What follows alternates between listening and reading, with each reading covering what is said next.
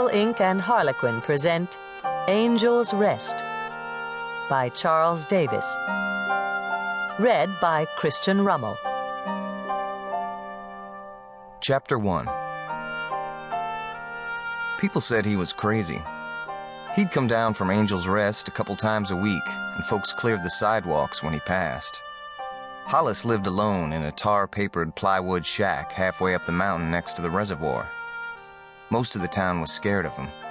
I was too, even before Daddy died and rumors started floating all over town. For as long as I can remember, my mother told me to stay away from Hollis Thrasher. I asked her why, she gave me her most severe look and said nothing. I once asked Dad about Hollis too, got the same look, and he said I'd better leave that poor feller alone. I'd occasionally see Dad speak to Hollis or give him a ride from here to there. I remember seeing him almost every Tuesday night when our small library stayed open past seven o'clock. Mom worked there in the evenings to help kids read, and I'd walk down there with her sometimes. Hollis would barricade himself in a corner with a fort of stacked books. He had a look about him that said, Stay away, and his face looked hard as a split chunk of firewood behind that brushy beard. He couldn't hide his eyes, though. They were shiny and black and looked like the eyes an animal that hunted at night would have. I guess that's why some called him Wolf. I was maybe seven or eight when I got the nerve to walk by Hollis Thrasher as he sat on the floor in the far corner of the library. Most people thought it better to walk to the other end of the long bookcase rather than disturb Hollis. I did too, but I'd become curious as to what kind of books a man like him would read, and besides, I got dared to do it. I paused going by to take a look, he caught me staring, and I wanted to run, wishing I'd taken my mom's advice. But I couldn't move. He looked like a wax museum monster sitting there so big and still, with dead eyes that never blinked. I finally ran and found Mama in the back storage room, and I locked the door behind me when she wasn't looking. She was fixing old books people had borrowed but not taken good care of. When it was time for her to tell everybody the library was closed, I looked down every row and Hollis was gone. I was glad he was, and we never saw him on our walk home either. I was even gladder of that. The next day, I told and retold my tale of courage at school. I still had friends back then. It was one of those moments of glory everyone has. About the time I was finishing fifth grade, I noticed that I hardly saw Hollis anymore. He didn't come to the library much, and he'd quit thumbing on the corner of Main Street. Every now and then I'd see him trying to sell a stack of firewood he'd tote over a shoulder, or he'd be sitting on the bench in front of the Piggly Wiggly. Once I saw him swinging an axe one handed behind the hardware store where Dad said he'd bust up pallets for bean money, but that was about all. Hollis only had the one good arm because the other one got shot up in a war, Daddy said. Like most people in Sunnyside, Virginia, I grew up on the side of Angel's Rest, too. It was a big blue green wave that met the sky and went on forever with ridges that blocked out the sun in the afternoon. Mom told me folks named it Angel's Rest because it was so high the Earth's caretakers took breaks on the peaks before they came down to help those in need of God's assistance. I'd never been all the way to the top. Mom said it was always cold and windy up there. I didn't mind the cold and wind, but I wasn't in a hurry to meet a resting angel. Our town had one stoplight, a grocery store, and two filling stations that hoped to catch people with empty gas tanks on either side of the town limits.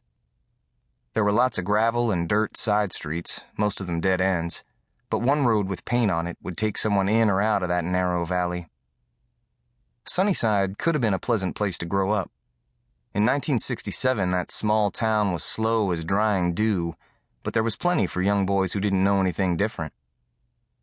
Some new people moved up near the reservoir the spring that Daddy got killed. Out of the seven kids they had, I eventually became best friends with one of the middle ones, named Jimmy. Jimmy Peyton was my best friend. The Peyton family was poor, or near it, like the rest of us in Sunnyside, so they immediately fit in, and I became friends with Jimmy one day after Sunday school when he asked where the good fishing holes were on Catawba Creek. Jimmy was one of those tall, raw boned boys who'd be good in school sports if he ever played them. He had a birthmark the size of a Sunday school coat button on the center of his forehead, and everyone in his family called him Spot or Bullseye, but Jimmy didn't like either of those names, so I called him Jimmy. Some folks just don't talk much, and Jimmy was that way, but when he did, people tended to listen. He was a couple years older than me, but we were in the same grade. Jimmy and me ran the creek banks and ridges of that rural green county. His mom didn't seem to care that he was gone all the time, and after a while, Jimmy started sleeping at my house a lot. We played war and built lookouts and lean tos and started our own Boy Scout troop. We didn't have any uniforms or any adult leaders. We did have a ragged scout book that I'd swiped from the library, and one day after Jimmy and me swam in Miller's Pond, I flipped a lucky penny squashed on a southbound train track to see who the troop leader would be. He won, but I wanted him to anyway. We tried to get some of my old friends into our troop, but after a day of recruiting, we could only muster up Jimmy's brother Alvin and the Wilson twins. Alvin was with us all the time anyway because Jimmy always had to take his kid brother along. I made up the secret initiation oath. Jimmy said I had a talent for that sort of thing, and he poked the holes in everyone's finger with a pocket knife he'd stolen from Barton's store once when he found the knife case unlocked. Alvin was the first to enlist by taking the blood oath. He almost flunked the test when he started crying and had a hard time swearing his loyalty while sucking on his finger at the same time.